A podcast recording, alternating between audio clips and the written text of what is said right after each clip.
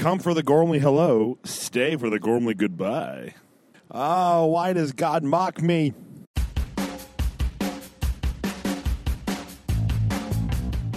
How you doing, man? Hmm. I'm good. I had a work event tonight It was very fun. It was just a social, love things like that. So, What do you do? What do you do at a social work event? You schmooze, you drink booze, you compliment people on their incredible house, and you uh, just talk to everyone that's it, that's in the room. You go up, you say hi, especially if you're the one that they want to talk to. Everyone's always excited to see you, and for the most part, if you just initiate conversation, people are fine. Are people excited to see you? Oh, people are always excited to see me. Always. I'm new, so ah, that's the thing. you're I'm, new in the Catholic school, or you're new to this group. I'm new to this group, Okay. so they're always very excited to see you because you're new. Sorry for the loud noise. I'm trying to, eh, whatever. Who cares? So I schmooze. I talk. I say hi. I ask people about their background and what they do. Then I make jokes about. We talk about what drinks that we like and sports and blah blah blah blah blah blah blah. It's fun. I love it. It's the part of the job that I love. What is the point of it? Uh, for people just to uh, so tonight was for them to meet some new members of the administration team and because i have been there only for about five months now if that uh, it was like hey you should be there too and of course these are people that i want to get to know in case they want to donate and build up a, a relationship with them so i can get to know them what their passions and their interests are and find opportunities for them to be able to be involved in a way that's meaningful to them Held at a rich person's house? uh, i don't have a very nice house Oh, nice. Okay. So i, I don't want to I'm speak not trying to be not trying to be rude. I'm not trying to be. Rude. yeah no and i don't want to you know i don't know this person might or be some people who listen so i want to be you know respect that and Yeah. Uh, but it was, it was it was fun, great, it's incredible hospitality, incredible. Uh, we have a good community, so that makes my job easy. Yeah. It's all about trying to match people with what things that they care about. That's it. That's it. That's it. That's it. Nice. Yep. And then you just moonwalk out of their lives like you didn't even care and you you weren't even there. Exactly, exactly. And I'm like, on to the next higher paying job. You're like, look at me, look at me. All I exist to do is to create a higher paying transaction. Woo! My life has no meaning. Oh my gosh! No, I'm just kidding. It has a meaning. It's good. You're you're helping. This is good fundraising. It's helping people. They want. it- It's helping people make a real impact on something that is deeply important. Okay, what about bad fundraising? Transactional. Now, transactional is mm. not always bad. It's not always bad, but mm. bad fundraising, I'd say, is more guilt ridden slash transactional. Mm. We're- we- we- you think you're doing a higher amount, but it's just transactional Okay. and you're not Okay. interested in the person's like interests or passions. You just want money for your. No, there are times when you just need money. It's like, listen, I get it. You have things you care about, but right now we desperately just need money. There is a theory in fundraising, and I forget the name of it. Uh, it's really interesting though, and it's that sometimes donor, sometimes the fear is that fundraising has become so what we call donor centric. So it's all about the donor, their wants, their needs, their passions, their interests. We've become so donor centric that we forget the beneficiary. And so that uh, we need to remember that these people have a right to the people that we are almost serving have a right to be served and have a right to for me to ask for money on their on their behalf.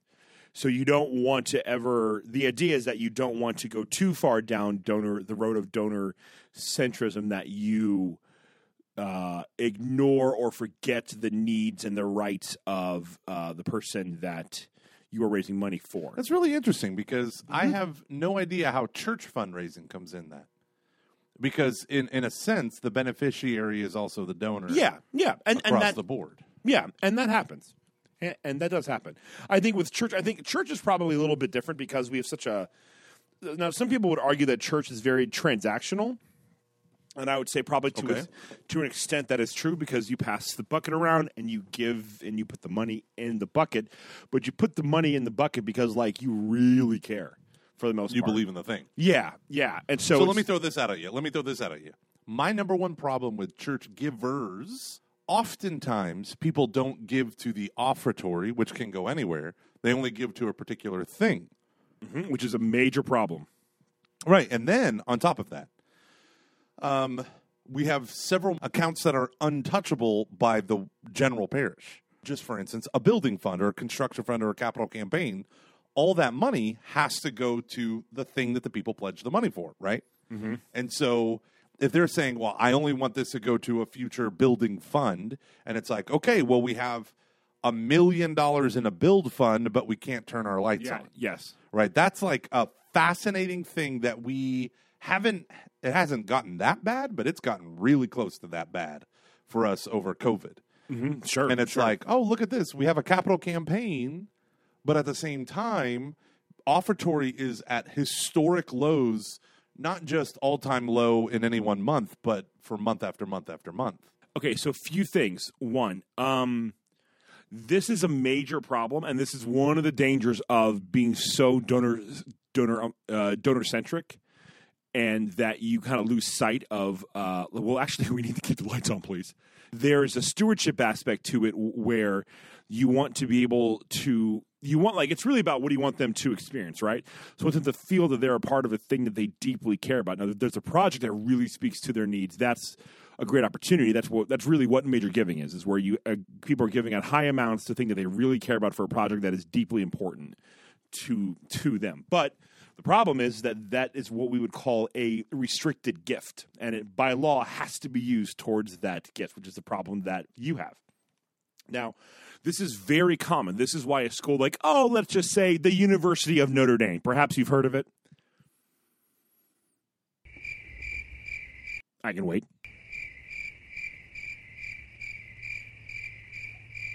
So I ran out to talk to my wife, and my earbuds broke connection. Oh, so fine. you were talking about donor specific funds. That's interesting. Go on. Yeah, so uh, perhaps you've heard of uh, a school. It's a it's a tiny school in the Midwest called the University of Notre Dame. I think you're thinking of Franciscan University. Uh, No, no, no. One that where they actually have um, integrity. No, I'm just kidding. That's horrible. I love Franciscan. I don't know why I said that. I don't know why I said that. Oh, Father Dave, I'm so sorry.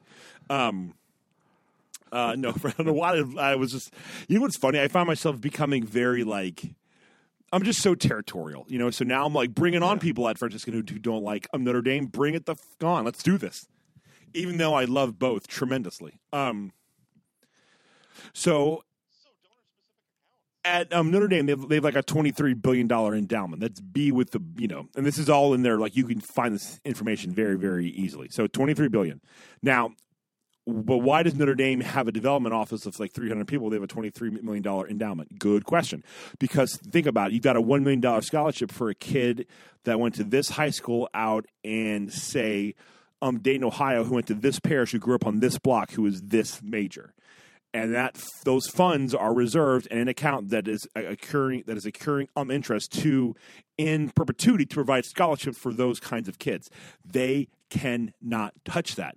There have actually been schools with like large endowments that have had to almost shut down or have said they were going to they were going to, but then people um, then people stepped in that had like a million dollar endowments, but they're like, we can't use any of Yeah, it that's crazy to me. and we can't stay open. Yeah, it is. It is. But in, it, it's supposed to pr- protect the donor, which I don't think is a, is a unnecessary bad thing. But there's been such a over the past twenty years, there's been such like a shift towards donor centric, um, towards a donor um, centric focus.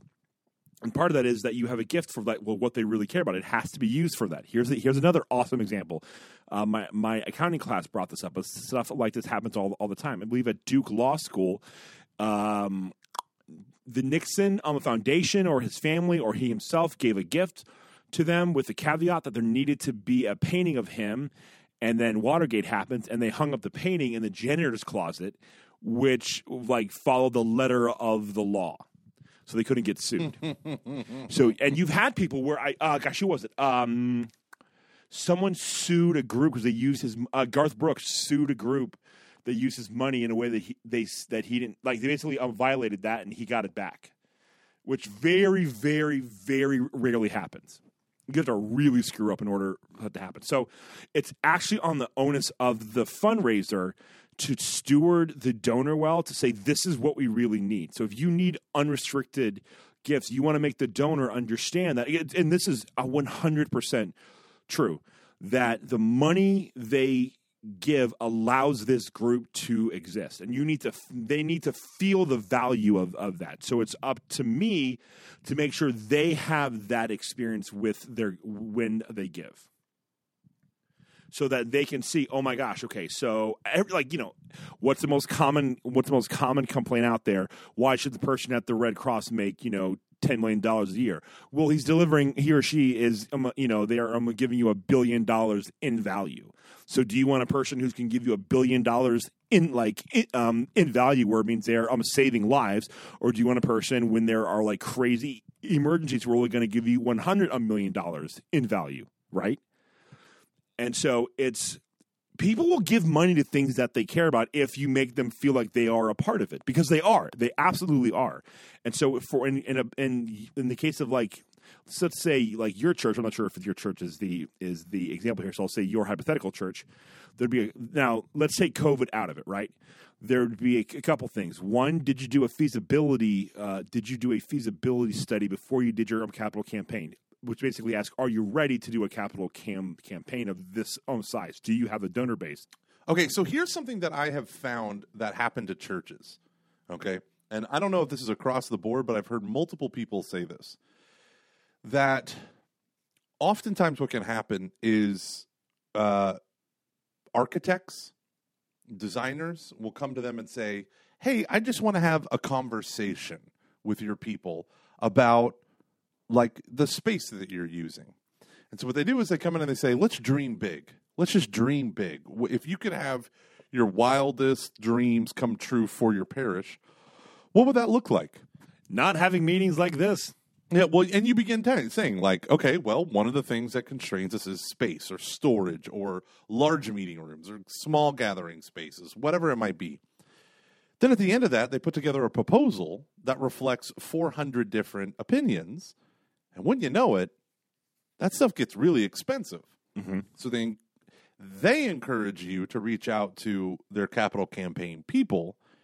And all of a sudden, it feels like there's so much momentum. Like it was like, give us your wildest dreams, then becomes, uh, this is what we need to do in order to survive.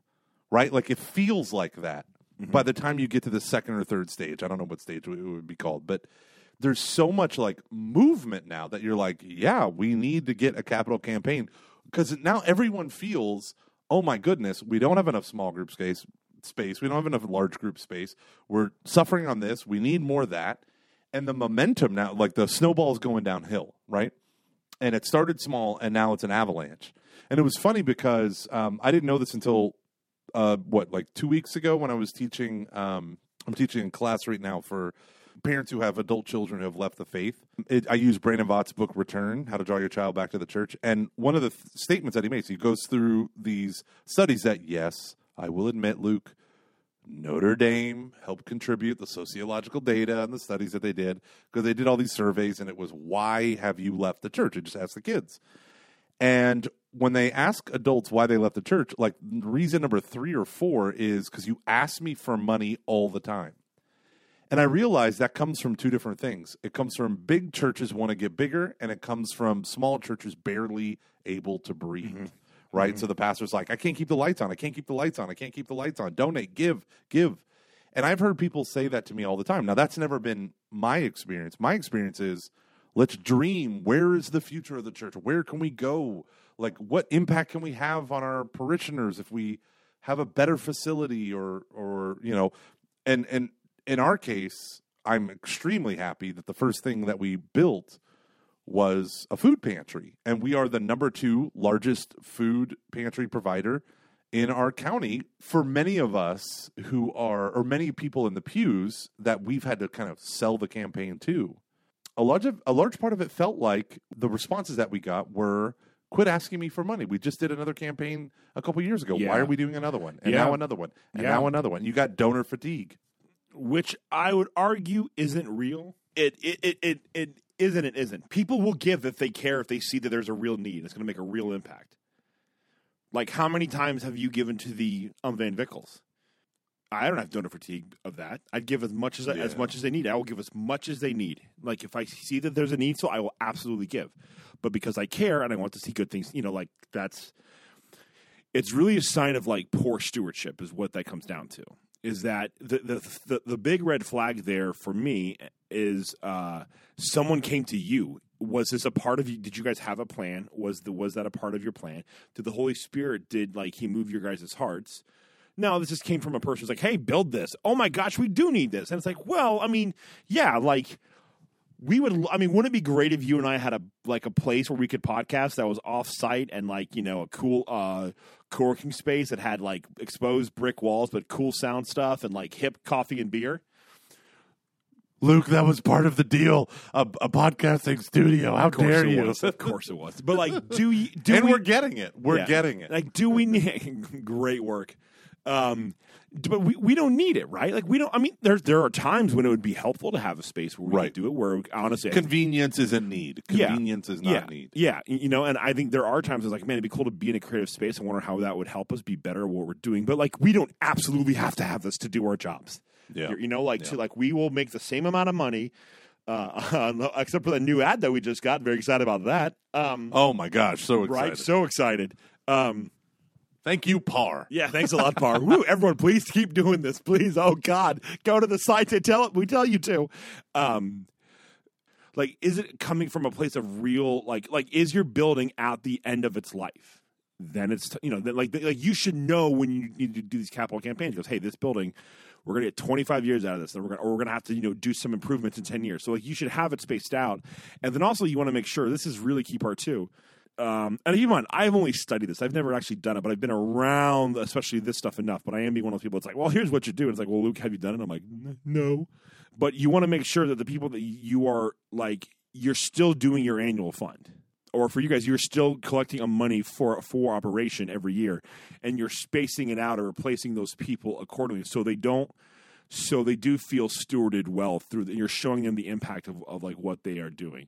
But if you're constantly trying to like build new stuff because you think you need new stuff and you're not actually stewarding your donors well, then you'll have donor fatigue. Mm, I like that. I like that because I can tell you personally, we have people who come to us all the time wanting to throw money at things, Yes. not us. Mm-hmm. Right? Not the whole, but they love they they take the whole for granted and want to throw money at a thing that they love. So, for instance, we have one very beautiful person, a couple, a couple. The woman, re- the the wife reached out to us. She's like, "I love adoration. I love the adoration chapel. I want to make it more beautiful. Um, and, and this includes the carpets because I see that they're gross, you know, and you know they got like old wax on them, and we clean them and do all that stuff. But there are certain things. It's like you know, they, it's been there for you know 15 years.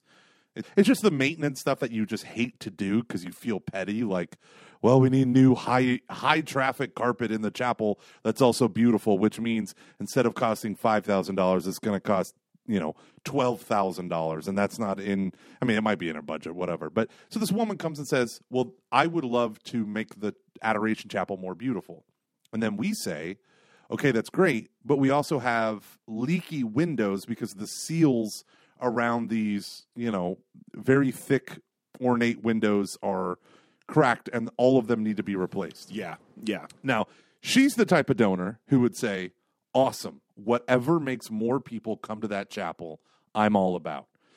But some donors will be like, No, you will, I will only pay for people to put pretty stars on the blue domed, you know, chapel so it looks more Marian. And it's like, yeah, okay, I get that. We want that. Like, I feel like it's that conundrum of the private college with a massive endowment, but they can't pay their teacher Yeah, and and yes, yes, and this is this is what I, this is where it's super important that um, you one have qualified people well, so that you're going on the through this and you're like, okay, what, like, are you the kind of donor that I need right now? Like, I would love to get to a point where I'm able to tell people no or direct them to a place that more that fits what they're really interested in. Now, of course, it's it's always more expensive to uh, add people than it is, or to to re- re- replace people than it is to just get a gift from a person that you already have. So you want to be careful on the with that. But like ultimately, like you're looking for gifts, and most gifts, and if you give a gift, that means there are no strings attached, right? Because if not, it's not a gift. What is it, Luke? Uh, A transaction. yeah, yeah. Like You're buying something. yeah, and if like I'm not interested in trying to feed your need for power or control or to like be important. I'm interested in trying to in on making you feel like you are a part of a thing that is very deeply important to you, which you are are which you are a part of. Like you know, and like you like it's I'm trying I'm trying to help you experience a thing that's like already happening, which is like you being a part of this thing that is deeply important to to you. And that's where like that's why it's so relational now. Because it's constantly like it's it, it's like I want my donors to feel like they I want them to feel like we know them. Not only do I want to know things about them, I want them to feel known by us. To get to the point that when they refer to us, they use the word we. Hmm. Now, at a school, at a parish, that's pretty easy. Uh, a place like Adore Ministries, that's hard. Like, I give to Adore, and I love Adore. I love what Adore does. Everyone, please go and give money to Adore. Adore is wonderful. Link in the show notes. I don't use the word we when I talk about them. I use I talk about them as a thing that I'm not a part of. Even though I give them one hundred dollars a month, I need to update my credit card because it hasn't been going through the past month. Like I'm giving because of Jonathan, because of Blaze, because of people who are a part of it that I really I really love, and like those are my friends that I that I care about, and that's why. I'm, and and and and I love what they do. That's transactional, and that's okay that's okay. At some point in time, I'd love to get to a point where I'm able to give more and like build a relationship with them based upon like the work they are doing, and not just because they're my friends doing stuff that that. I, that I, I think is cool. So in one sense, you do want those those transactional gifts because I give them hundred dollars and I believe it's going to help pay for their missionaries' health care. I think, which means I really need to update my my credit card info. Had to change my card, um, but like I don't care how they used it because I'm like I love you guys. Do whatever you want with it. I want you to exist. It's actually like real development is very very Christian. Because ultimately you want people to give and not count the cost because they just care so much and you want them to feel like they're a part of this thing that's deeply important to them which is already true. So it's almost like a sacramental element to it. I hope I answered your question. Yeah, I just think the hard thing for parishes and movements and different groups is there's money that's out there, um, but everyone feels sleazy asking people to give. But at the same time, when when you believe in your cause and you want to invite people in, it seems like nine times out of ten, and th- this is a broader conversation I actually wanted to have tonight.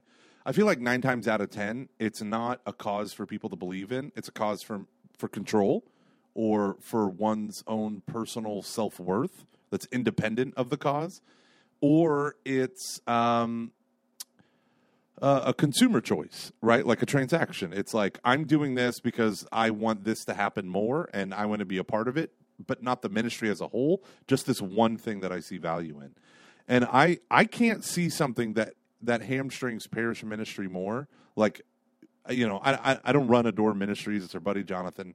I don't run a nonprofit. I don't know what that's like. What I know is at a parish, when people only give to the food pantry, something can happen where the food pantry actually has an insane amount of money that they cannot spend it. Yeah. Yeah. And Yeah. that's I'm not saying that that's what St. Anthony's is at, but it can it, it was at that moment at one point. And it becomes very um because as you keep plugging it over and over and over again, uh, because it's an important ministry, you want to create awareness around it. People think, oh, well, I need to give money to that. And then they give money to that, and they're like, well, at least they're not raping people, and at least they're not, you know, like telling me to vote for a Democrat or vote for a Republican. You know, like they, Yeah, they kind of yeah, yeah. sidestep all the political stuff. Yep. And that's where you see people give money. And, and my heart is like, okay, well, Here's the problem with that. When you only give to the food pantry, that doesn't affect the salaries of the people who work in the food pantry. That doesn't affect the uh, lights that come on in the pre dawn hours while they're prepping food for the food pantry and they Yeah. want to have a safe place to pull their car in. And people don't think about the nuts and bolts. All they think about is me likey this thing, me give money to it. Yeah. And it drives me insane. Yeah. And I think one thing that is super important that people need to start doing when they do things is building the actual cost for it. And this I did learn at, and I've I've I've I've had this on my mind for a long time, but it was at Notre Dame where I saw how you could do it. And it, and it, it's very easy. So it, it makes sense. But actually allocating costs a certain way where it's like, okay, so how much does it cost to run your youth ministry program? Do you build salaries? Do you build the maintenance staff time there? Do you build the IT support time there? Do you build are you are you allocating that appropriately? Because like you might say, well, I have a hundred thousand dollar budget, uh, which would be insane if you had that. Um, and if you do have that, go to Captain wait, wait, wait. Fox's. A hundred, a hundred thousand budget, a thousand dollar budget for youth ministry. Yes, and I'm saying if Oh, you, mine is mine is Uh, no, no, twice no. that. If if you if you have a two hundred thousand dollar budget for Yeah. youth ministry, please go to catchingfoxes.fm, book a live show. That's Maybe listen. th- we'll we'll, we'll dumb Yeah. this down for high school kids very easily. there will be no curse words. There will be there will be things we will imply, but there will be no foul language. Um, Yeah, I, and I say that because the revenue derived from people registering for the programs is where salaries, not entirely, but for the most part, come from. And the average parishioner thinks that there's this, um, oh, we're in the woodlands, it's rich, it's wealthy, it's suburban, it's all these things. And they just think that we have this insane amount of money, and it's not there, and the clergy aren't there. So if you don't have uh, super active clergy that are able to run everything, you have to pay lay people because volunteers aren't there. And so when you pay lay people, you have to pay more money for good lay people because these are people who spent years getting degrees at private, aka Catholic institutions. So now you're hiring someone with a theology degree or a master's degree. They're not going to work for $20,000. Yeah, They're not going to work for ten thousand dollars like some nun that you were able to take advantage of because she belonged to a community and you had you know three members of her convent getting a you know five hundred dollar a month paycheck. yeah. These are people who are trying to support families, and so the additional burden of that is. Uh, everyone wants the services, uh, and this is what COVID revealed to me. Everyone wants the services of full time youth ministry staff, but no one wants to pay for it. But what we find is the most consumer driven parents are the Yes. ones who are least involved Yes. and Yep. least ready to give, but they are the ones who demand the universe Mm-hmm. from us without realizing like beforehand we had seven people in this department who worked full time now we have four plus me who isn't you know i have to carve out a quarter of my time if not more in order to help youth ministry survive That's transactional. Because they see like I'm giving you this, I expect this in value or this in return. I want to see this stuff. You know, I still want to see all my stuff because I'm involved. I care. You know, right? Like it's it's not a uh, gift that is that is freely given, and ultimately, if you have you have brought your development program to a place where, and this is so hard, and it's a crapshoot, and it's like it's not an exact science. It's an art and it's a science. And sometimes you lean heavily into one of those areas, and sometimes things work out. It's like, how the hell did that happen? Yeah. that is still transactional, you know. And and it's it's ultimately important that like you guys have an understanding of what is your actual cost to to do this in the fullest sense. That means that you know. So if you have a three hundred thousand dollar album budget, and that includes your guys' pay, does that or like you know like like one fourth of your pay, whatever? Does that include the maintenance staff's pay? Does that include the cost of the light? Does that include your IT your IT almost support cost? Anything that supports what you guys do that is not generating revenue. Uh, and, and and I would say you guys are a revenue generating thing because people are giving money for this thing. Like most people aren't giving money because of to IT, right? Like you guys aren't supporting anything at the pair. So I would classify you as as a as a revenue um, generating um, program, even though you don't really generate revenue. yeah okay But you guys don't exist to support other things at your parish, so like they so they can you know make things happen. yeah fair enough Like you're the thing that happens, right? And so yeah yeah yeah yeah yeah okay so when when we're doing these things that someone wants to give to youth ministry, are you saying it costs us 300,000 300,000 um, a year or are you actually saying it actually costs us $375,000 a year? Now, so that when you can get your when you can pay for all of this, then your IT and your maintenance and your and the light bulbs and the paint on the walls and the maintenance and all of that is covered. And are you doing that for everything?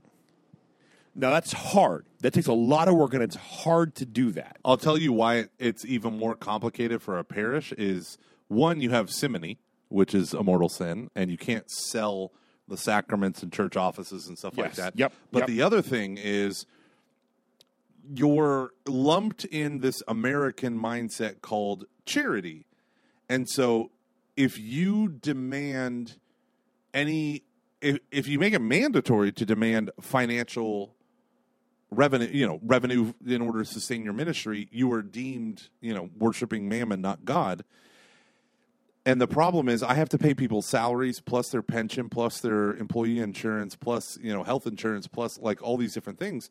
And it starts to add up to the point where it like gives you ulcers at night when you start to think about everything.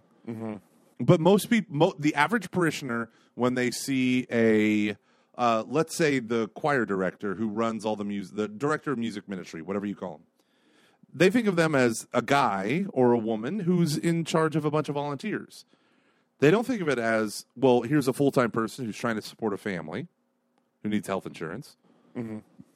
so he's not going to work for $10000 a year this isn't a volunteer. Most people, when they think of church ministry workers, think of them as solely volunteers. But they don't realize that, like, oh, well, the organist wants to get paid, and the guitarist wants to get paid for your youth, your hip youth mass.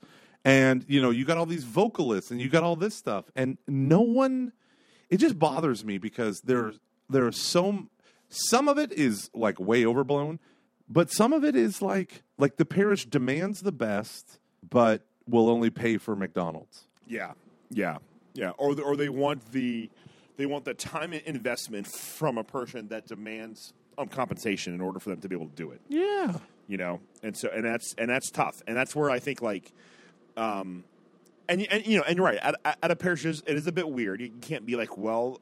The sacraments, we need people to pay X amount of dollars for this, but like, can you build the cost? Like, I, I would probably allocate the cost of the sacraments.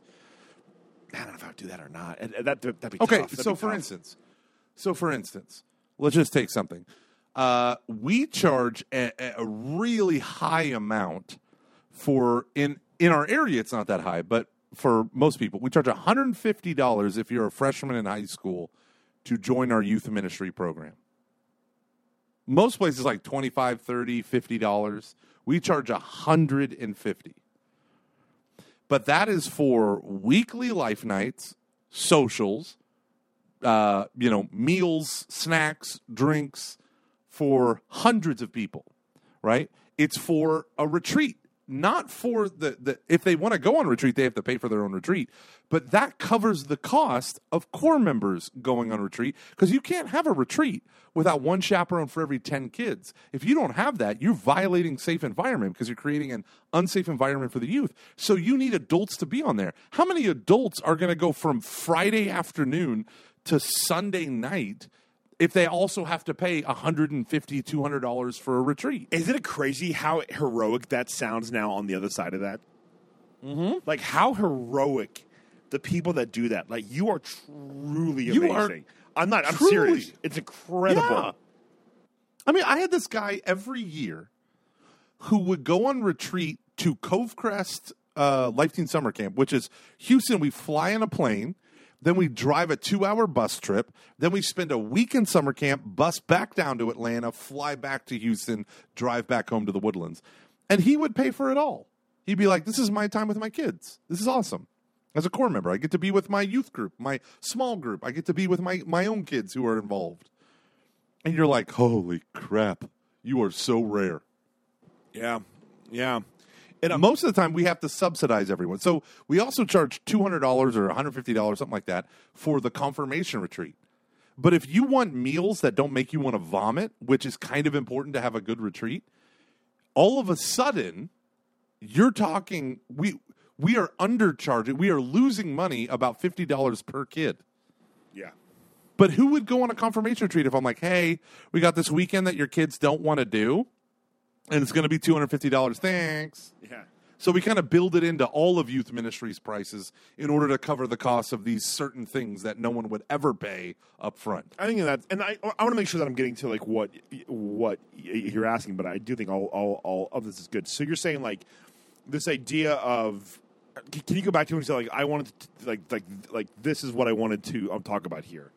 I want to make sure that we are addressing that. you you had said like you got to build in the cost of all these things, and I'm like, we do, but people even balk at the cost of it, but they still demand it. Right? Well, they no, still yeah. demand a No, no, weekend retreat. I, I'm I'm saying not the cost to like people that you are charging them uh, uh, money to. I'm saying the cost to you as an organization. yeah, So we need to like or what you what you need to budget. So in order to do which which means this which means you need to know how much money do I actually need to raise this year. So I might think I need to raise five million dollars, but do I actually um need to raise, um, you know, eight. yeah, or like even a bit um less because actually you've allocated them in a way that's more that's more that's more that's more like efficient. So certain things you know that you're going to get grants, PPP loans, like what the hell ever. That is that like you might actually say you, you might not you might find some um, money that that you you can use for things that you didn't really um, know that you could, if that makes sense. Yeah. So, which is probably at a parish rare. But at a parish, you have this weird thing where you guys like, why do parishes raise a lot of money? Well, they ask all the time. You guys ask every week, and I kind of think there's something interesting too about that. It's the fact that we do it as part of a ritual. I do wonder if that helps.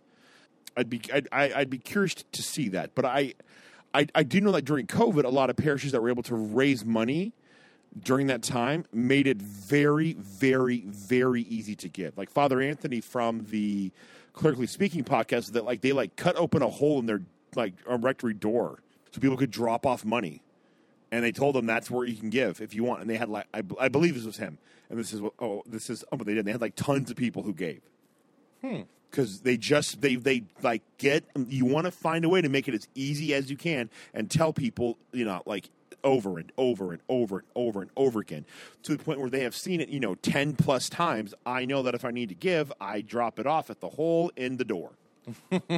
And it can be that it can be that simple because it's just like what else do you have?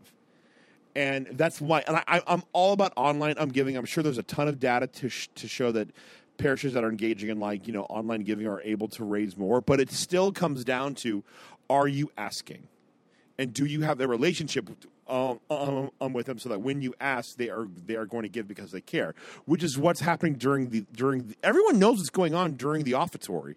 And I'm not saying that right. Uh, when people Yeah, no, collect you're- money, like you're asking for money. You're saying, "Give me money now. Here's a basket." And everyone's like, "I would glad, like happily, like happy to do so," you know, because I care about you.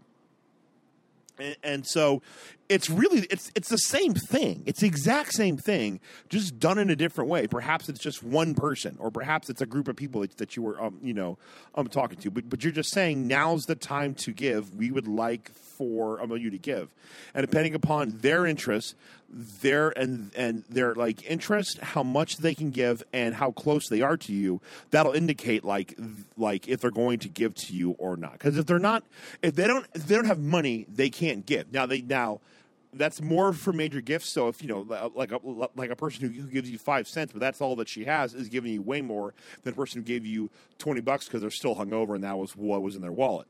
I.e., Luke from two thousand and seven to two thousand and fifteen. Um, I had a rule; I would always give them the chains, and I was like, "Well, I'm out of cash now. Sorry, church. Um, guess I'll just work for you." Luke, real quick, should I have been recording this? I'm just Yes. kidding. I'm just kidding. I was gonna murder you. um, you know, and um, I feel like you've given me a bunch of free advice. Um, what should, how should I pay you for this advice? patreon.com slash cf patreon.com slash cf or just or just email me and i'll charge you like 20 bucks an hour and it'll be fine is there something interfering with your happiness or is it preventing you from achieving your goals? Well, I started going to therapy probably about maybe four months ago, maybe three months ago, and I just kind of realized that healing is something that the Lord wants us to receive, but healing is always an invitation from God. Quite often, He asks people to, to you know take a step out. We have to take action, and a great way to do that is through a group called BetterHelp. BetterHelp can assess your needs and match you with your own licensed professional therapist, and you can start communicating in under 48 hours. This is not a crisis line. It is not self help. It is professional counseling done securely online. This service is available for clients worldwide. You can log into your account anytime, and I'm gonna send a message to your counselor. You'll get timely and um, thoughtful uh, responses. Plus, you can schedule a weekly video or phone up session, so you won't ever have to sit in an uncomfortable waiting room. Those are weird, as with traditional therapy. BetterHelp is committed to facilitating great therapeutic matches so that they make it easy and free to change counselors if you feel like you need to. It's more affordable than traditional offline counseling, and financial aid is indeed available. BetterHelp, H-E-L-P, wants you to start living a happier life today. You can go to betterhelp.com slash reviews and read some of the testimonials that are posted daily. So this is what we're going to do. We have a special offer for podcast listeners. You get 10% off your first month at BetterHelp, H-E-L-P, betterhelp.com slash foxes. You go to slash foxes and you will get 10% off your first month. In fact, so many people have been using BetterHelp that they are recruiting additional counselors in all 50 states. Join over 1 million people taking charge of their mental health with the help of an experienced professional counselor. BetterHelp.com slash foxes. Thank you to BetterHelp for sponsoring this episode of Catching Foxes. Hey, so uh, you know how my life sucks right now? Yeah. Okay. So, um, What a horrible friend. I, I didn't go, yeah. I was like, yeah, it does. yeah, no, no, no, no, no, no. We have that kind of friendship where you can say that that you're not a horrible friend. It's true. So, um, uh, l- can I give you an update? An Yeah. update that I Yes. will try my best not to bum everyone out. What I but think it's a everyone's serious- probably like r- really wanted to hear. Like, no, no, no. We're Yeah. going to talk about uh, uh, raising money out of parish for 45 minutes first. I'm going to edit a lot of that out 'Cause this because is I our maybe, show. maybe maybe I shared too much about my own parish's thing. Um, Yeah. No, but uh, so we went to the doctor for a follow up on Monday. Yeah. and the doctor and you know this uh, to, for the most part but the doctor came into our office and uh, sat down with us or you know the exam room or whatever and sat down with us and she immediately pulled out three pieces of high gloss printer paper that had six photos of my wife's womb um, on there from the laparoscopic surgery. So they make an incision at the belly button. That's the camera, and then three other incisions for the robot to do its surgery work. And neither of us were ready for that. I did not know that we had asked for that. She said we did. I don't remember that. And um, so she does this that was super crazy. She shows us in picture number two. She says, I went in and with these robot arms, I removed the bladder flap. And the bladder flap goes over the front of the uterus. And she said, and she looked at us. She goes, "Do you see this? This little this little rectangle here?" We're like, "Yeah." She goes, "That's an opening in the uterus." And we're like, "Okay."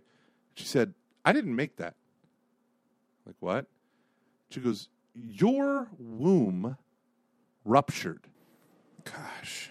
And we're like, "What?" And she goes, "Yeah, there is a, I, I don't know what it, what it, four centimeter. I, I can't remember exactly, but she's like, your uterus already ruptured, but because of the scar tissue and the bladder flap, the bladder flap held everything in. Jeez. She said, when I removed the first picture is her remove like moving the bladder flap, and then the second picture, so it's like the bladder flap's over the uterus. The second picture is the bladder flap moved up, and a picture of this opening. And she said, you know, with ectopic pregnancies, the great fear is that your uterus will rupture when it's like in the scar tissue, or you know, obviously an ectopic pregnancy in the fallopian tube. When it ruptures, it will produce hemorrhages, and the woman will feel an acute pain, and but you might not have enough time to get to the hospital to stop the internal bleeding. And you're like, okay, uh, you know, and obviously we we bypassed that. Like everything was successful. She told me I expected bleeding. There was no bleeding, or it was very minimal. She said I wasn't expecting what I saw, and I said, "What, what do you mean by this?" And she goes, "The scar tissue ripped open. The yolk sac had already burst through the scar tissue, and Shannon didn't feel it." Which means you never would have gone to the emergency room. Oh my gosh. And she goes, You were minutes, minutes from dying. Okay, so I thought that you said that it was like a possibility that she was, but it it was for sure like she could have died in a couple minutes. So Shannon's bladder flap, whatever flattering term that is, prevented for the scar tissue. I like I don't understand it. The doctor said I was shocked to see what I saw. So the you know for all you medical nerds out there who know what I'm talking about, essentially what happened was my wife did not hemorrhage because the bladder flap prevented the baby from actually ejecting from the uterus, but the uterus at the scar tissue had actually split open. And after she moved the bladder flap, she takes us to picture number three and circles it with her pen. And she says, You see this black circle? That's your baby. And she said, Your baby, this picture, is just outside your uterus. She said, At most, you had a couple hours. So if you would have driven home and gone to bed that night a little early because you were tired from the day,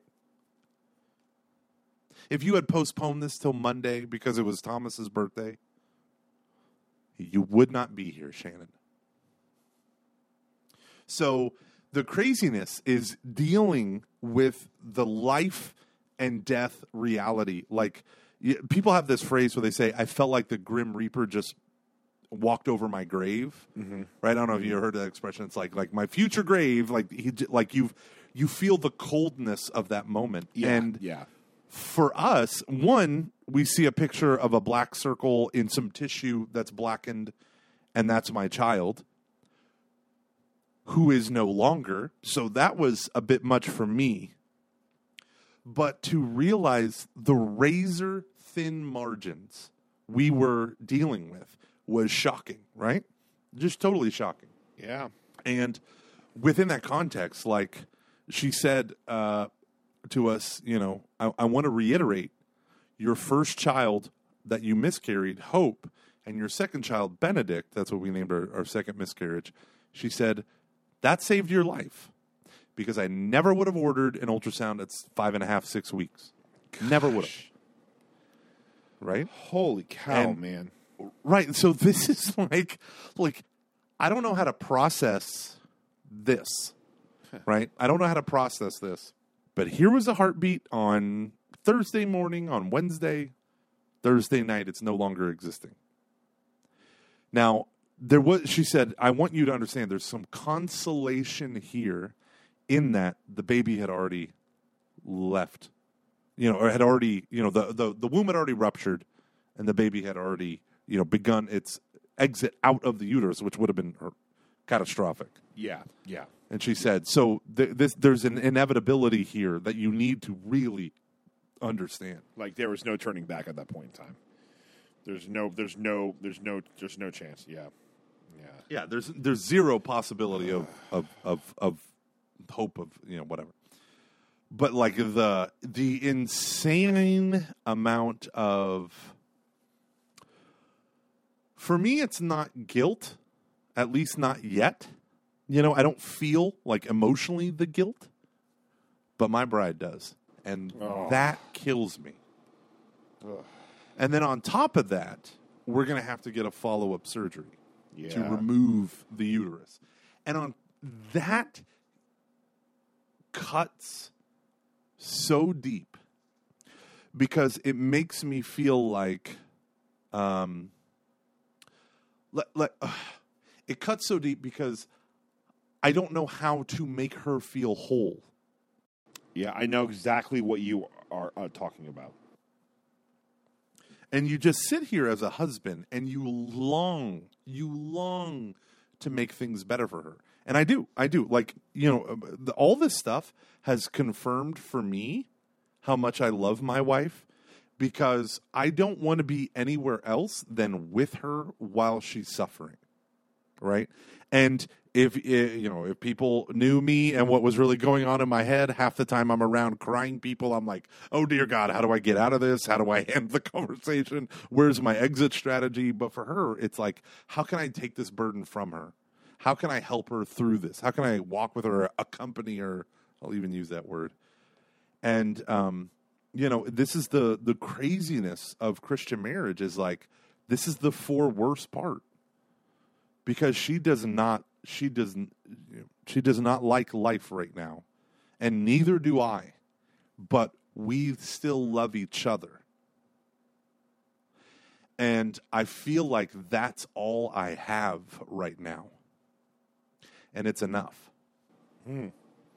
Like, it's enough to get us through whatever the heck this is in our life. Yeah. Um, but man, does it hurt? It hurts so crazy much.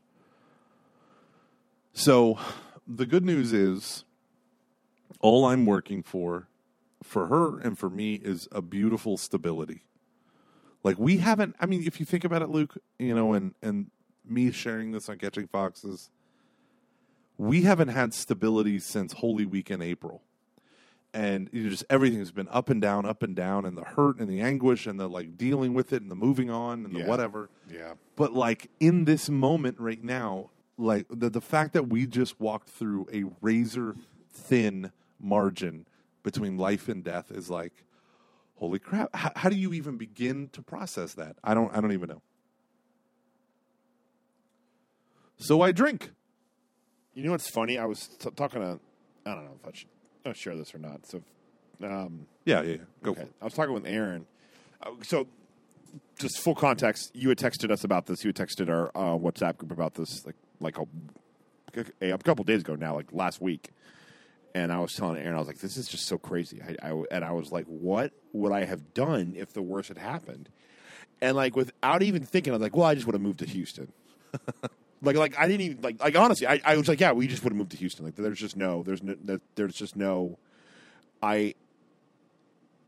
It it it's one of those, and I, I bring this up like not to be like, aren't I a good friend? Um, but like You are, Luke. Full House. You are. Uh, yeah, I joke. Kids, Uncle Joey's here. What, Luke?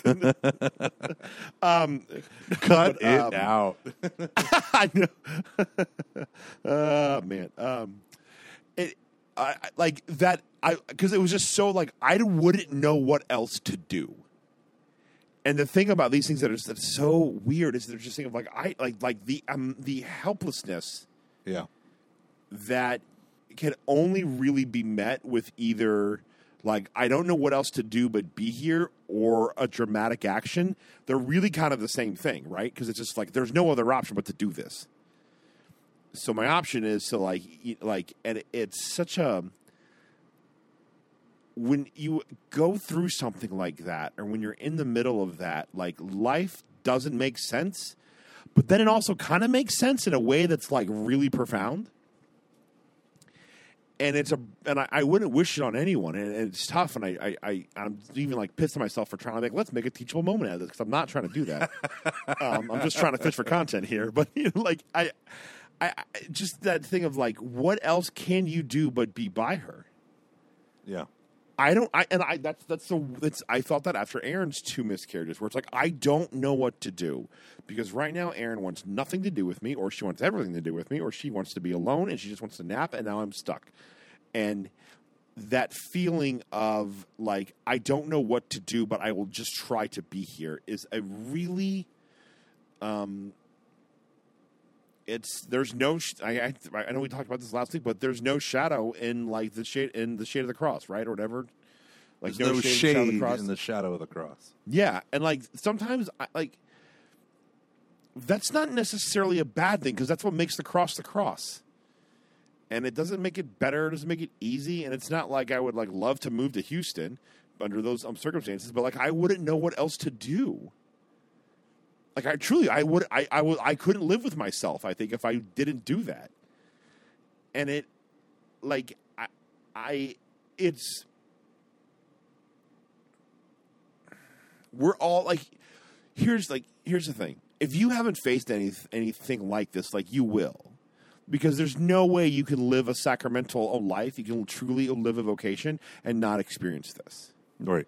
There's just there's just like there's no way you can be open to like this is what this is like the pain of being this is why like people who hate like pro life um uh, like um people who hate the fact that people have kids I'm just like oh screw you like you're such a selfish asshole like and I, I mean in, in the sense of like you have no idea what people are opening themselves up to by being open t- to life The type of people who call people with children breeders. yeah yeah yeah Looking yeah, at yeah, yeah. you, Marvel's Jessica Jones. You know and um like, and I know there's some people who've said, "Hey, we've just decided to not have kids." I'm like, that's fine, but like, you know, it, it feels like there's always this, this bit of like, and you should applaud us for that. Um, I'm like, no, you're taking the easy way out. Like, you're, like you're if you decide to not have kids because whatever reason, like you know, then there, I can understand there's like legit. Sometimes there are legit reasons. I just mean out of like, no, I would rather like you know vacation in the Hamptons or like whatever, be able to go see like a movie like every weekend. Like you're you're it's a it's it's a it's a cop out, and it like like you're never gonna know profound love or profound community if you don't open your if you're like this is what vulnerability like being vulnerable is like how can i let this person into my heart? Like that's bullshit. Like this is real vulnerability where it's like like shannon was like like i, I still can't even comprehend it you know i'm still like holy crap this actually happened like this actually happened and like you're there, you know, and that's like what real vulnerability. That's what really I'm letting a person in to the point where it's like, yeah, like your health and your lives and this whole thing can just be uprooted and like your heart can be destroyed. And that's what like being a real mother is about. Is like allowing yourself to like go through an experience where like you can hear the heartbeat and then you don't. Like that's a real mom. That's what a real mom does is she opens up her life and her body to be able to experience that. So I'm I'm super blessed in my job because I work with teenagers. Now I'm soon going to be working with children because I'm taking over all of elementary faith formation, pre-K, you know, first sacraments, all that stuff. But I get to be with parents who are at every stage of the journey. Baby boomers whose children are 40s and 50 year old who have left the faith and their children were raised in an atheistic or just non-theistic family. I'm working with teenagers who are struggling with religion. I'm working with all this stuff. Mm-hmm. I'm working with young adults who are abandoning, like whose families are writing them out of wills because they became Catholic. Hmm. Right? Like, I will never speak to you again if you become Roman Catholic. And they're doing it because they're convicted of the truth. I have, you know, you experience the gamut, and it's crazy what um, what the value of suffering teaches a human person in the midst of this. Like, our if our daily context is not filled with suffering every day, and it's for like my life filled with comfort and joy and cable. Um, and Luke on on on podcast and patreon.com slash cf and all the beautiful things like it is very easy to think that the most important thing is an uninterrupted streaming episode on Netflix. Like, oh, come on! Why? What's the deal? Why is it buffering? You know, why is my YouTube clip buffering? Like, yeah. we lose our shit over the smallest things. That I will say, and like, and this is so like stupid and lame, but sometimes suffering puts things radically in perspective. But I can I can I confess to you, Luke, I do have a problem and I'm going to admit that it's a problem. I am. Fuck, I don't want to. I don't want to turn this into last week's episode. I am scared to go to bed at night sometimes because of my mind wandering.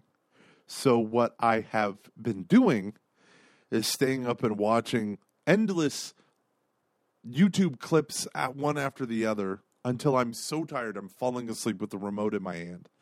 Then I give my dog a treat, lock the kennel, go upstairs, and I'm asleep within, you know, 30 seconds of my head hitting the pillow, usually around 1 or 2 in the morning, and I wake up at 5:30 or 6:30 and I go downstairs, wash, rinse, repeat.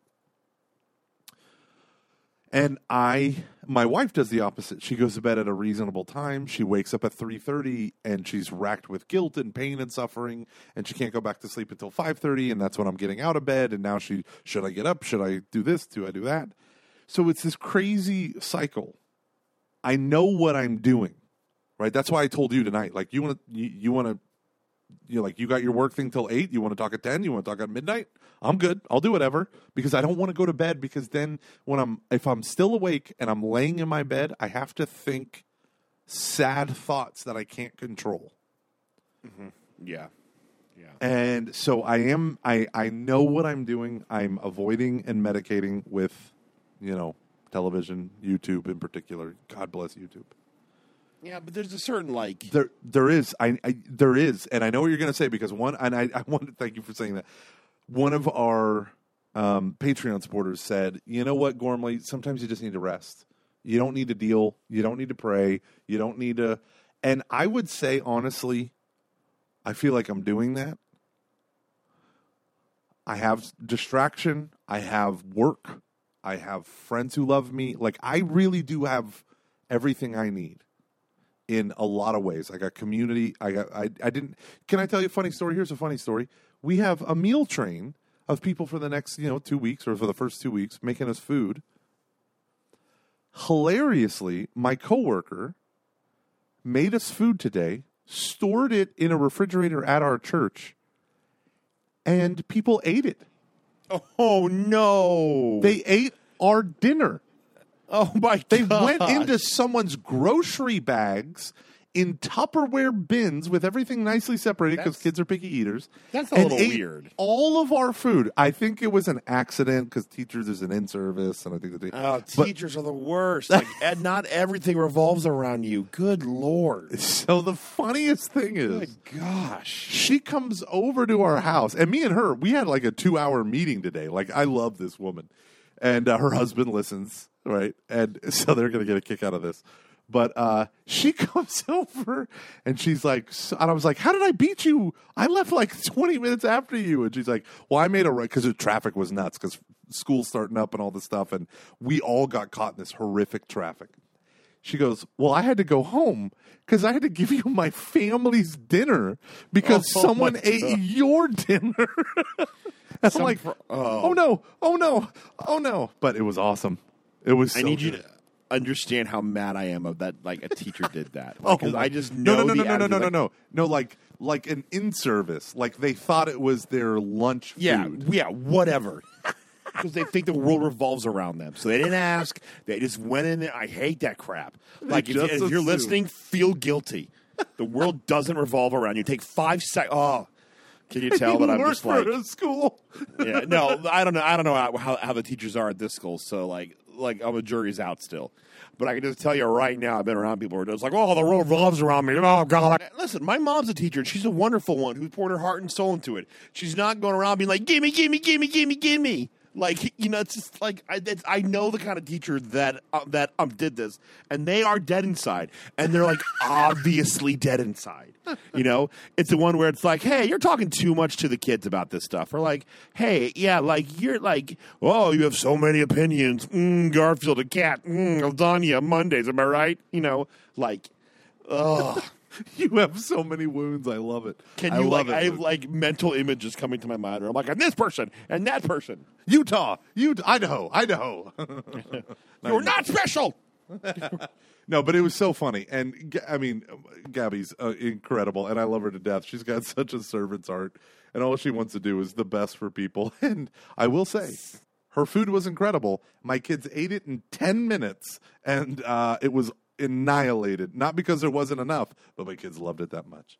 Um, but here's the sad part. Can I tell you the really sad part, Luke? mm-hmm.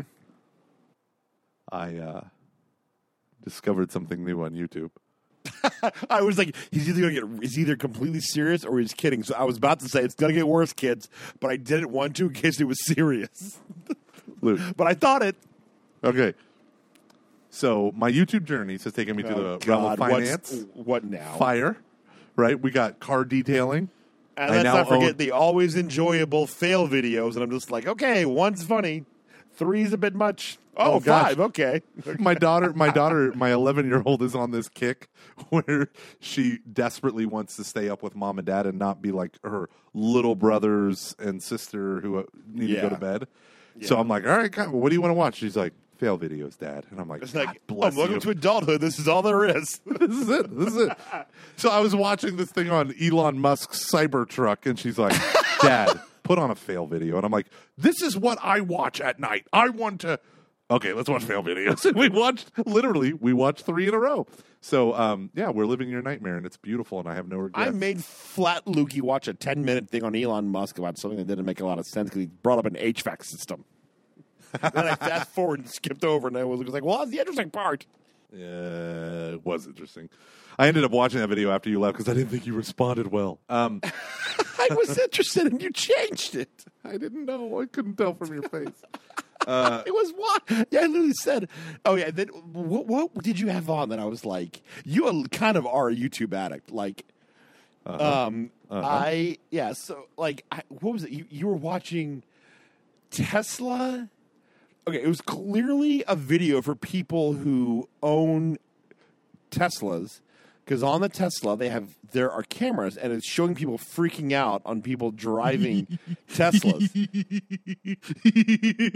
now Tesla has this new thing where it shoots a quote unquote laser to alert you that a Tesla is monitoring you. But sometimes it goes off like crazy. Yeah, it's called the Tesla. I, I can't remember. It's Sentry. They have the like Tesla has all these cameras that monitor so you can do the auto drive thing. But when you park your car, if it detects people nearby, the cameras will turn on and record. And all these people are getting their Teslas keyed and all this stuff for no reason. Oh, And there so- are reasons. Well, I mean, uh, the videos that I have seen are for like some person parks five space or five you know rows away from the nearest entrance, and then someone will park next to them, even though there's no other cars anywhere. They'll park right next to them, key them, Yeah. and then drive away. So it's stuff like that that I think is like crazy funny. Um, but now that people know about Sentry Mode, people set off the Sentry Mode and then do funny dances. It's a thing. It's a That's thing. funny. See, that's funny. That's funny. I'll I'll, I'll allow that. So now there's a new thing I've discovered on YouTube. Oh, oh, It's there's not car more. detailing. It's not woodworking. It's not okay. What is Okay. it? Tell me. Okay, I don't know how to say this without you dismissing me. I think you'll like it. I already have Damn it! Years ago. I'm threading a needle. I'm threading a needle. So two nights ago, I couldn't sleep. I didn't want to sleep. Not that I couldn't sleep. I did not want to sleep. I'm flipping through, and I discover. I, I, I believe it's called, and, and I'll put it in the show notes later. Um, why Cats the musical, the I movie hate failed. you. I hate you. I hate. Oh, okay, Why it I failed. Yeah, yeah. Okay, so everyone says it failed because the cat thing, Uncanny Valley, and it's weird, and the CGI and all this stuff. The oh no, buttholes and the whatnot. and the buttholes and the whatnot. This guy does the most incredible deep dive into the musicals, like the actual music itself. He does it to Cats. He draws in the original musical, and the there's a famous one from like 19 like 98 that was recorded. The stage performance was recorded, and he compares it to the current movie with you know um, what's her name uh, Jennifer Hudson and and and you know whatever all the people. His hour and 10 minute long video of why it sucks was so masterful. Of course, I watched it at almost double speed. Was so masterful, I could not turn it off. And his essential, I mean, and then he goes in, he brings in Les Miserables, the movie with uh, Russell Crowe and um, Wolverine and all the other people. Um, what's her name? Uh, And Anne Hathaway. Gosh, I can only remember Anne Hathaway. Anne Hathaway. Thank you. I was about to say the the Princess Diaries because I can only remember these people from children's movies now. Um, but the uh, like why it sucked, and he goes through and like a like a genius because he's a you know master's level, you know musical theater guy or whatever. But he goes like scene by scene and shows you why these things are terrible. And I'm watching this thing on Cats, and I've never seen the Cats musical. I have no desire to. But when he tells you the story of the original stage production of Cats, he shows you that the movie literally got the whole point of Cats the musical wrong, which is about physical touch. Huh. So he shows you all of these scenes where this one woman, the famous woman who sing, the famous cat, excuse me, female feline, sings memories, right? Memories, all alone in the moonlight. Well, there's like four, three or four different versions of memories. She goes and she wants to be a part of these Jellicle cats or whatever. I don't understand anything. She wants to be a part of this clique. She can't be a part of this clique she longs to. She's matted for all this stuff. And there's the guy who's kind of like the impromptu head of the clique. His name's Deuteronomy, which is fascinating. And at one point, she sings the first rendition of Memories, which is Memory All Alone in the Moonlight, which is the song, the version of it that everyone remembers. And what she does in the play, in the stage play, she reaches her right hand behind her back and she's singing all alone, but Deuteronomy is there, big fat cat. He's there in the background. He reaches out for her from like 50 feet away, and she puts her paw, hand, you right, behind her, right hand, and she extends it towards him, but without running to him. And she's longing to be touched. And so, if you know anything about cats physically, they're always touching and rubbing against each other. And that's what they do in the movie Cats or in the musical. They're always touching each other. And that's part of the whole cats thing, which is all weird and it's sexualized and blah, blah, blah. But the whole point of the movie is at the very end, she gets accepted into the Jellicle cat thing and she's allowed to be touched. And she sings memory. Uh, what, is the phrase that she says? Like, I'm a, uh, oh gosh, like basically it's, I'm alone, won't you touch me? Or something like that. Like she's screaming for them to touch her. And eventually they all, the older cats who hate her, yield. And the younger cats who think she's interesting, everyone like welcomes her back and then she's reborn, blah, blah, blah. But in the in the movie, they're always touching this person. They add new characters who have nothing to do with the plot line.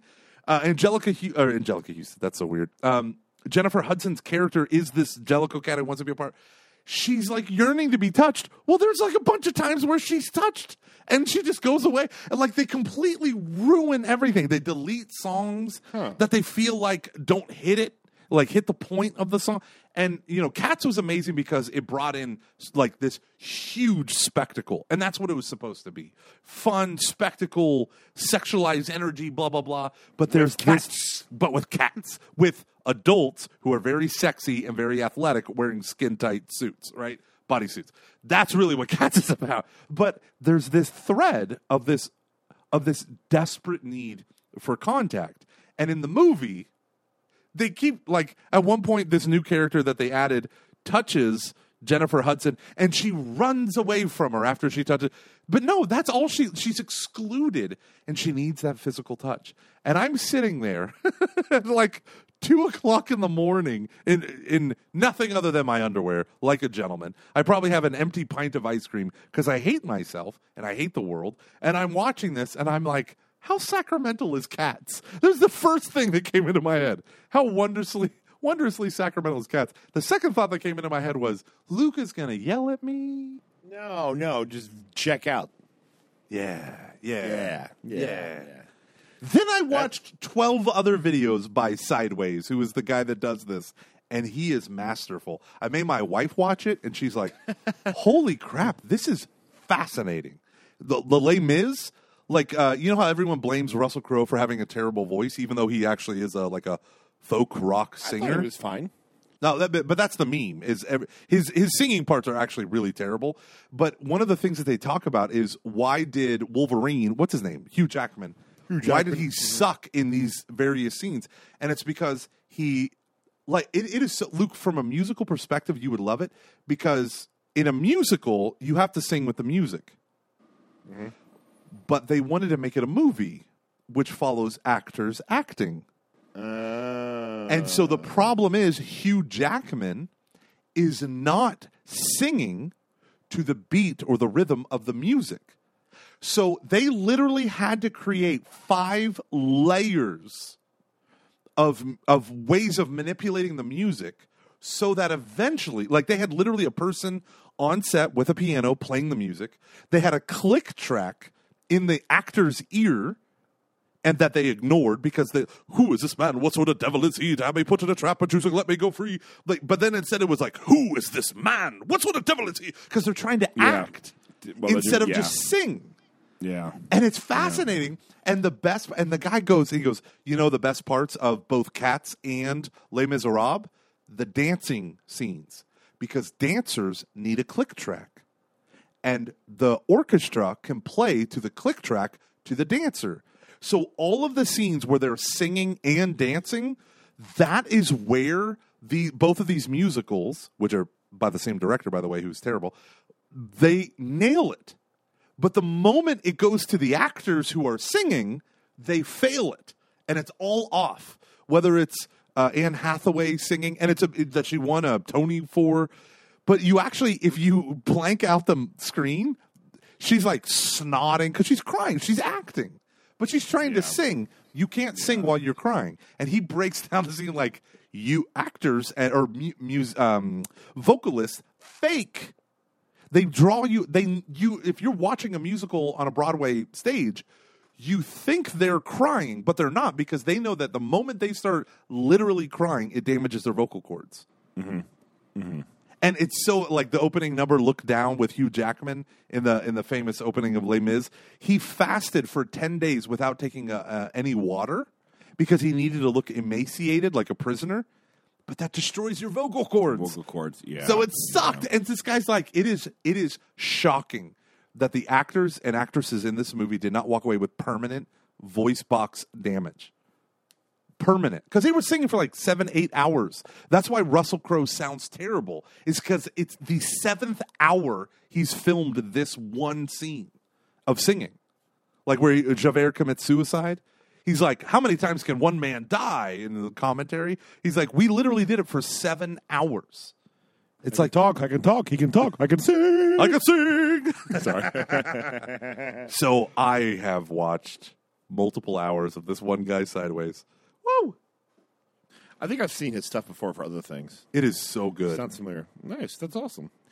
I listened to a cool audiobook, and- but I'm super tired, so I might have to go soon. no, no, no. What's your audiobook, Luke? This is a Uh, hopeless the War episode. for What late is it? night. About It's so good. is this about Leno and Letterman, or is this about no, it's Kimmel, it's by the Fallon, same and- guy. It's about Conan and Letterman. Sorry, Conan. It's about. Well, I mean, um, Yeah. I mean, um, Letterman's a part of it, obviously, but it's about. Uh, it's about Conan and Leno, and it, it was wonderful, wonderful. Like a lot of good stuff that gave me a lot of thoughts for, for the podcast. That I talked, I actually uh, talked with Greg about it for a bit. That was really helpful. That's some stuff that I want to talk, that I want to to talk with you about, but like just like the tension of like good like work versus good work. Like I, I kind of almost left it feeling like yeah, Conan got screwed. That sucks. But then still being like I don't feel as I see where Conan. I like admire Conan more actually, but I see where he failed, and I like Jay almost less, but I also see where he wasn't quite the evil genius people made him out to be, and I like. I don't want to give anything away, not, that it matters, but it, it's just it's really interesting to see their like different approaches to like their jobs and putting that in the context of like you know the the podcast and the, and the tension that we experience with like wanting to create stuff, then like be like, well, the money's nice, and uh, you know, and all that stuff, and like ha- that balance between kind of art, art, um, and commerce, and it's just really, really fascinating to see how that all went down. Who do you think is most to blame for that situation between Leno reprising his role somewhat and Conan being ejected? Ultimately it's the network but one of the Yeah. points of the book which i think i'm kind of i don't want to give anything away i don't know I, I, No, give not, it I mean, away. spoiler It's an older alert book. like Yeah. it's the network's fault Conan, like Conan is off the air. what but you know it's the network's fault but like they like the, the i think the epilogue's called the network is eternal so there's this thing where it's like yeah it's our fault but like screw you we're the network like this is our like we're always going to be around so whoopsies whatever moving on. Yeah. and um, they bring this point that I didn't realize how m- much Jerry Seinfeld was on Jay Leno's side, and he's, and even um, Lorne Michaels to a certain extent, um, just being like, look, it wasn't getting the ratings, and that's what this is about, and like that's the bottom line, and, and like Jerry Seinfeld, he brings up this point where where he's like, you know, for 20 years, everyone needs to talk about who's going to take over the Tonight Show when Johnny Carson uh, retires. But the thing that I like saw that Johnny even pointed out to Jerry um, Seinfeld while they were getting um, dinner after he had retired was the Tonight Show ended with with with Johnny Carson because from that point in time it stops being called the the you didn't say I'm doing the Tonight Show you said I'm doing um Leno or I'm doing Dave or I'm Yeah. doing Conan and it never again is it like like the Tonight Show isn't this isn't for us the gold standard of um late night TV. I think that like um Letterman is for people probably um Letterman and or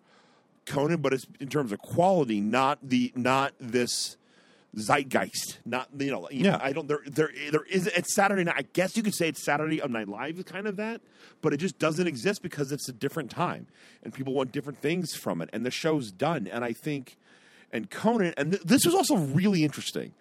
There's a bit of a religious context to this, which is going to. I don't know if I may have been reading too much into this, and I certainly hope I don't come across as an anti-Semite. Well, I say this. Too late. I think it was like Lorne Michaels, who is uh, he's like Jewish, was saying, you know, like Jews don't believe like we. I mean, he's kind of being tongue in cheek, but he says like we don't believe in martyrs. So this whole thing of like the ship was sinking. Just say this isn't working, and and like that's like that's what ultimately is the factor, what determines what you're going to be doing. And I thought about Conan, and I was like, Conan was so willing to be a martyr for the Tonight Show. I was like, I wonder if there is a little bit of like a Catholic thing to that, where it's just like you prize. I'm not saying that Jewish people don't prize a martyrdom or don't admire people who die for the faith. Please don't think that I'm saying. But I'm, I'm, I guess what I'm wondering is like, it made me kind of contrast this a little bit of like, I wonder if his willingness to be a martyr for this comes from his Catholic background, or are like, or, or like a willingness to accept to die again, this, I wish I had brought up the Jewish parts, but it, it, it's, it's what like caused me to think about it in a religious context. So Lorne Like- Michaels said that. Yeah, yeah, and he didn't go as far to be like, well, he does kind of say like Conan does was willing to be a martyr for this, and he's like he didn't need to be. And I, I think I think he's got a point. I think that Lorne Michaels does have a point, which is why I'm I'm a little bit like, yeah, Conan like but I also admire the fact that he that he did that, and I wonder how much of that is just influenced by, you know, he's he is a Catholic and a fairly I don't know if he's consider himself to be a practicing one, but it's he brings it up all the time. He had a priest who even um stalked him. Um, He had a priest who what? yeah, he had a priest who stalked him for like two years. It's really messed up. The priest was uh, laicized with the archdiocese of um, Boston, but the guy was like messed up, and he stalked. Yeah, it's crazy. That's hilarious. I had no it's idea. crazy. Um, and so, like, I just wonder how much was like, did his re- like, does your religion and how you? I don't know. It, it, was, it was. I just thought it was really interesting. This idea of like how willing. I mean, he basically said, "I'm not doing this because this isn't what the Tonight Show is." And people were like, "Why didn't you take this?" This is a job, like, and that's how like Jay Leno, like he, he viewed it purely as a job Yeah. as you would like if you have a sales guy who gets moved to this different market and it doesn't work, so they want to bring him back to his old market. And it's like, well, yeah, but you're screwing over the other people. It's like, well, yeah, but you know, he's he's gonna make the money. And Jay came back and Jay got better ratings. Jay was like, I mean, we all admit, and everyone admits, and Jay would even admit, like he was the highest rated um, late night guy, but like the in terms of the best, that is Letterman. Yeah. and he just but he didn't care. For him it's a job. Like it's it's a job. It's a job. And for conan it wasn't. It was like he kept like conan would put it like you know like conan honestly had this attitude of, of like hear people out and then just keep doing your own your own thing. That's what him and that's what him and his producer did and then Jay was constantly paying attention to what the ratings were, constantly trying to uh, win the approval of all of the of all the affiliates. Jay like was trying to sell his show so that they could stay on the air because that's what he saw it as is like he's selling ad space. Like he's supposed to create a good show so that they can sell ads ad space. And that was his job. And he did it by telling jokes. And uh, Conan wanted to put on the best show that he that he could, and like he, I mean, you see it in, in Conan's last his last um, speech that he gave on his show that when it aired on on TBS. If if you view his last last speech, compare it to to Jay Leno's last speech. Jay's talking about like you know proud of being like a union show, and he's talking about like the work of it, where. Conan ends by talking about he all he wanted to do was find this area where smart and funny met and so like and that was the difference of of these guys like jay's a craftsman conan is an artist and ultimately i don't think an artist could have been in that 1135 time slot because and that's what and then people tried to tell um, conan that but his whole thing had been like just ignore people keep doing what what what he's going to do which was like and it's it's just interesting. It's and I, I had a good chat with um, Greg about it. It's, it's really it's really really fascinating. And ultimately, like here's the crazy part: if they had so this all starts because in 2002, Conan becomes like a really big deal around that point in time, and they lock Conan down over to, because they go, we need to keep, but they don't want to do it immediately, so they want to have a succession plan. And Jay doesn't want to retire, but they're telling him like, hey, you're being kicked out. We need to move towards the future. Well, if they had let Conan go to Fox, which was a deal that like Conan turned down a huge Fox deal, a huge Fox deal to do the to stay with NBC because there's a chance of doing the around 2004 he turned down uh, Fox to, in order to have a chance of doing the Tonight Show. It meant that that much to him. They had estimated that if he had left to go to Fox at that point in time, they would have lost 245 million dollars. And when they paid him off at when all this stuff happened in 2010, they only paid him 47 oh, 47 million dollars. So when you do the math, NBC comes out ahead. Now it's a PR nightmare, especially for him and Jay. Him and Jay, like Jay, like Jay um, Leno is probably more derided than he sh- than he should be, honestly. Um, but I also am just like, yeah, but Conan, like, like people won't like, damn it, it's Conan. Like, don't do that to Conan. You know, so it's it's weird how I I haven't changed my mind, but I have much a better understanding of the fault of Conan and the um appeal of and the good part of Jay Leno. Super super interesting. You know, it's so funny. It's funny because as a family, you know, I lived in Southern California every summer for four years in a row. Jay Leno was everything, right? This was at the at the height of our thing, and I didn't get David Letterman. I didn't get the the top ten. I didn't get why the first one I thought was supposed to be the funniest was the dumbest. You know, like I didn't get Yeah, his yeah. shtick until I was probably 17 years old, as opposed to 10. Uh, but apparently Jay's the better stand-up, which is like because like Jay would like like David Letterman has like eight jokes in in you know his monologue where Jay Leno has had like up thirty plus. Yeah. and 80% of his time they say was on the monologue and that's what he cared about. It's like zip zip zip you know that kind of that's what he did. And jay worked his butt off. Like he worked. Really he was doing stand up anytime there was a break he did stand up anytime there was whatever you know they weren't doing the show he was doing stand up and dave never did any of that.